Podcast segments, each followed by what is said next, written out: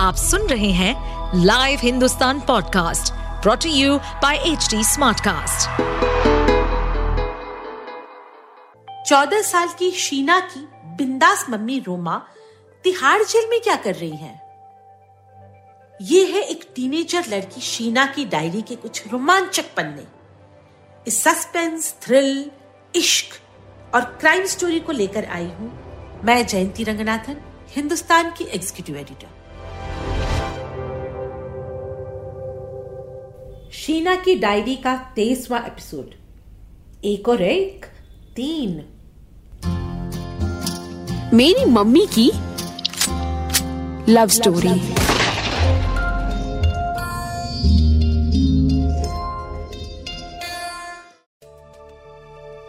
उस रात एक बात मेरी समझ में अच्छे से आ गई। यही कि मेरी नानी मेरी मम्मी सब सही रास्ते पे नहीं चलते। सही रास्ता वो जो स्कूल में टीचर बताती है, मोहल्ले के लोग बताते हैं। दूसरा सबक ये भी सीखा कि अभी एडवेंचर करने की मेरी उम्र नहीं है। अगर बिना सोचे समझे घर से निकली थी तो मुझे पता भी होना चाहिए था कि मैं मुसीबत में फंस सकती हूँ। शब्बो के घर में, उसके ड्राइंग रूम में ज़मीन पर लगे बिस्तर पर बैठी मैं सोच रही थी कि अब मेरा क्या होगा? अगर मैं पट्टू के साथ चली जाती तो इस समय मम्मी के पास होती। और यहाँ तो ये हाल है कि इस समय मेरा फ़ोन भी शब्बों के पास है। मुझे प्यास लगी थी, पर पानी मांगने की हिम्मत नहीं हो रही थी। मैं डर रही थी। शब्बू पता नहीं कहाँ कहाँ फ़ोन लगाए जा रही थी। फ़ोन पर बात करने के बाद वो ज़ोर ज़ोर से हंसने लगती। आधे घंटे बाद उसके पास एक फ़ोन आया। फ़ोन उठाते ही वो कुर्सी से उठ के खड़ी हो गई और बहुत अदब से बात करने लगी। वो मेरी ओर देखकर कहने लगी अच्छा जी, अभी करती हूँ। नहीं नहीं नहीं। लड़की यही है मेरे साथ। अच्छे से, जी। मैं तो बस कुछ खिलाने पिलाने लाई थी। अरे, आप क्यों तकलीफ़ करेंगे? मैं अभी के अभी उसे घर पहुँचा रही हूँ। आपने कह दिया, बस बस। अरे सॉरी दे दो भाई, गलती हो गई सॉरी फ़ोन रखने के बाद उसने मुझे उठने का इशारा किया। मैं खड़ी हो गई। उसने मेरा फ़ोन मेरे हाथ में पकड़ाया। बहुत प्यार से बोली, नानी का फ़ोन आए ना तो कहना, मैं तुझे अपने घर खिलाने पिलाने लाई थी। अच्छा कर ले फ़ोन अपनी नानी को। मैंने फ़ोन अपनी मुट्ठी में कस के पकड़ लिया। मैं ज़ोर से बोली, मुझे पानी पीना है, बहुत प्यास लगी है। कमीनी मानो बाजी ने पानी नहीं पिलाया? ओ मानो रानी, मेहमान को पानी पिलाते शर्म आती है क्या? फिर शब्बो खुद ही फ्रिज से बोतल निकाल कर ले आई। मैंने झपट कर बॉटल उठाया और कटाकट पूरा पानी पी लिया। इसके बाद मैंने नानी को फ़ोन लगाया। नानी शब्बो कह रही है मुझे घर लेके आएगी। नानी की आवाज़ सख्त थी। हरामजादी है वो। मैंने उस पर यकीन किया और चल छोड़ तू ठीक तो है? हाँ नानी। अच्छा मेरी बात गौर से सुन। तू शब्बो को कुछ न कहियो जैसी शब्बो उतरेगी बिल्डिंग के सामने लाल गाड़ी खड़ी होगी। पट्टू बैठा होगा उसमें। तू झटपट गाड़ी में बैठ जाना। कर लेगी ना? हाँ नानी। सबार डरना नहीं मेरा मन हुआ नानी से पूछने का। शब्बू के पास किसका फ़ोन आया था जो इतना घबरा गई? मैंने सोचा घर जाके पूछूँगी पहले घर तो जाऊँ। जैसे नानी ने कहा बिल्डिंग के सामने बड़ी वाली लाल गाड़ी खड़ी थी। जैसे ही शब्बो मेटाडोर की तरफ़ बढ़ने लगी, मैं दौड़ती हुई लाल गाड़ी के पास पहुँच गई। पट्टू ने पीछे का दरवाज़ा खोल दिया। मेरे बैठते ही गाड़ी चल पड़ी। मैंने चैन की सांस ली और जैसे ही मुड़ी, ज़ोर से चिल्ला पड़ी, मम्मी! मेरे बगल में मम्मी बैठी थी और उनकी गोद में मेरा छोटा भाई शान। मेरी आवाज़ भर आई, मम्मी मम्मी, तुम यहाँ आ गई? क्या करती? जब मेरी बेटी मुझसे मिलने फरीदाबाद आ गई तो मुझे उससे मिलने आना ही था। मैं मम्मी से लिपट गई। मम्मी ने कस के मुझे हक किया और गालों पर किस करते हुए कहा, पगली लड़की, तू कैसे फंस गई शब्बों के पास? पट्टू को भेजा तो था तुझे लेने? मैंने धीरे से कहा, पट्टू को आने में देर हो गई ना तो नानी को फ़ोन कर दिया था। मम्मी मेरा सिर थपथपाते हुए बोली, ऐसे रिस्क न लिया कर, लौंडी। तो मुझे बिना बताए क्यों चली गई? जाना पड़ा।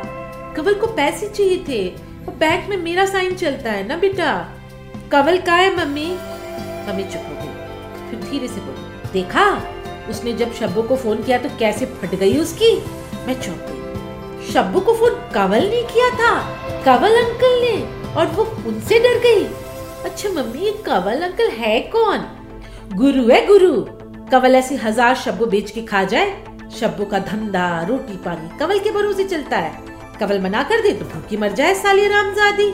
कवल क्या काम करता है, मम्मी? मम्मी मेरे कान खींचती हुई बोली, तुझे क्या ट्यूशन टीचर ने सिखाया इतने सारे सवाल करना? कवल क्या करता है? मैं क्या करती हूँ? शब्बू क्या करती है? एक ही दिन में समझना है क्या? आराम से समझाऊँगी एक दिन? मैं सिर हिलाने लगी। कुछ कुछ तो समझ में आ रहा था कि जो भी काम करते हैं, सही नहीं है। रिस्क है। फरीदाबाद से सूरजकुंड जाते हुए मैं मम्मी और छोटू से चिपट कर बैठी रही। मम्मी ने रास्ते में गाड़ी रोककर एक ढाबे में मुझे खाना खिलाया। वहाँ से चले तो सूरजकुंड के पुराने से दिख रहे एक इलाके में मम्मी ने गाड़ी रोकने को कहा। मम्मी शान के साथ नीचे उतर गई। खिड़की से मेरा हाथ पकड़ के बोली, मैं जल्दी घर आऊँगी शीना। तू ख्याल रख, आगे से ना ऐसी बेवकूफ़ी भरी हरकतें ना करना। चमाट खाएगी। तुम अभी घर क्यों नहीं आ रही हो? कहा मैं यहाँ? कहा ना जल्दी आऊँगी? पट्टू, लड़की को आराम से घर छोड़ के आना। देख, घर के ऊपर तक जाना। जब तक अम्मा दरवाज़ा न खोले, वहीं खड़े रहना। उस दिन के मिस एडवेंचर के बाद मैं रोज स्कूल और ट्यूशन वक्त पर जाने लगी। स्कूल में मीतू से मेरी बातचीत कम हो गई। मैंने क्लास में बैठने की जगह बदल ली। अब मैं रूही के साथ बैठने लगी, जो पढ़ाई में बहुत अच्छी थी। रूही के पापा और मम्मी पत्रकार थे। उसके पास जैसे जनरल नॉलेज का खजाना था। लंच टाइम में हम दोनों बैठकर क्विज खेलते। रूही कहती थी कि उसे कौन बनेगा करोड़पति शो में पार्टिसिपेट करना है। इसलिए अभी से उसकी तैयारी कर रही स्कूल से घर आने के बाद जब मैंने टीवी पे कौन बनेगा करोड़पति देखना शुरू किया तो नानी चिल्ला गई। ये क्या लगा दिया रे? मुझे नागिन वाला सीरियल देखना है। चल चैनल चेंज कर।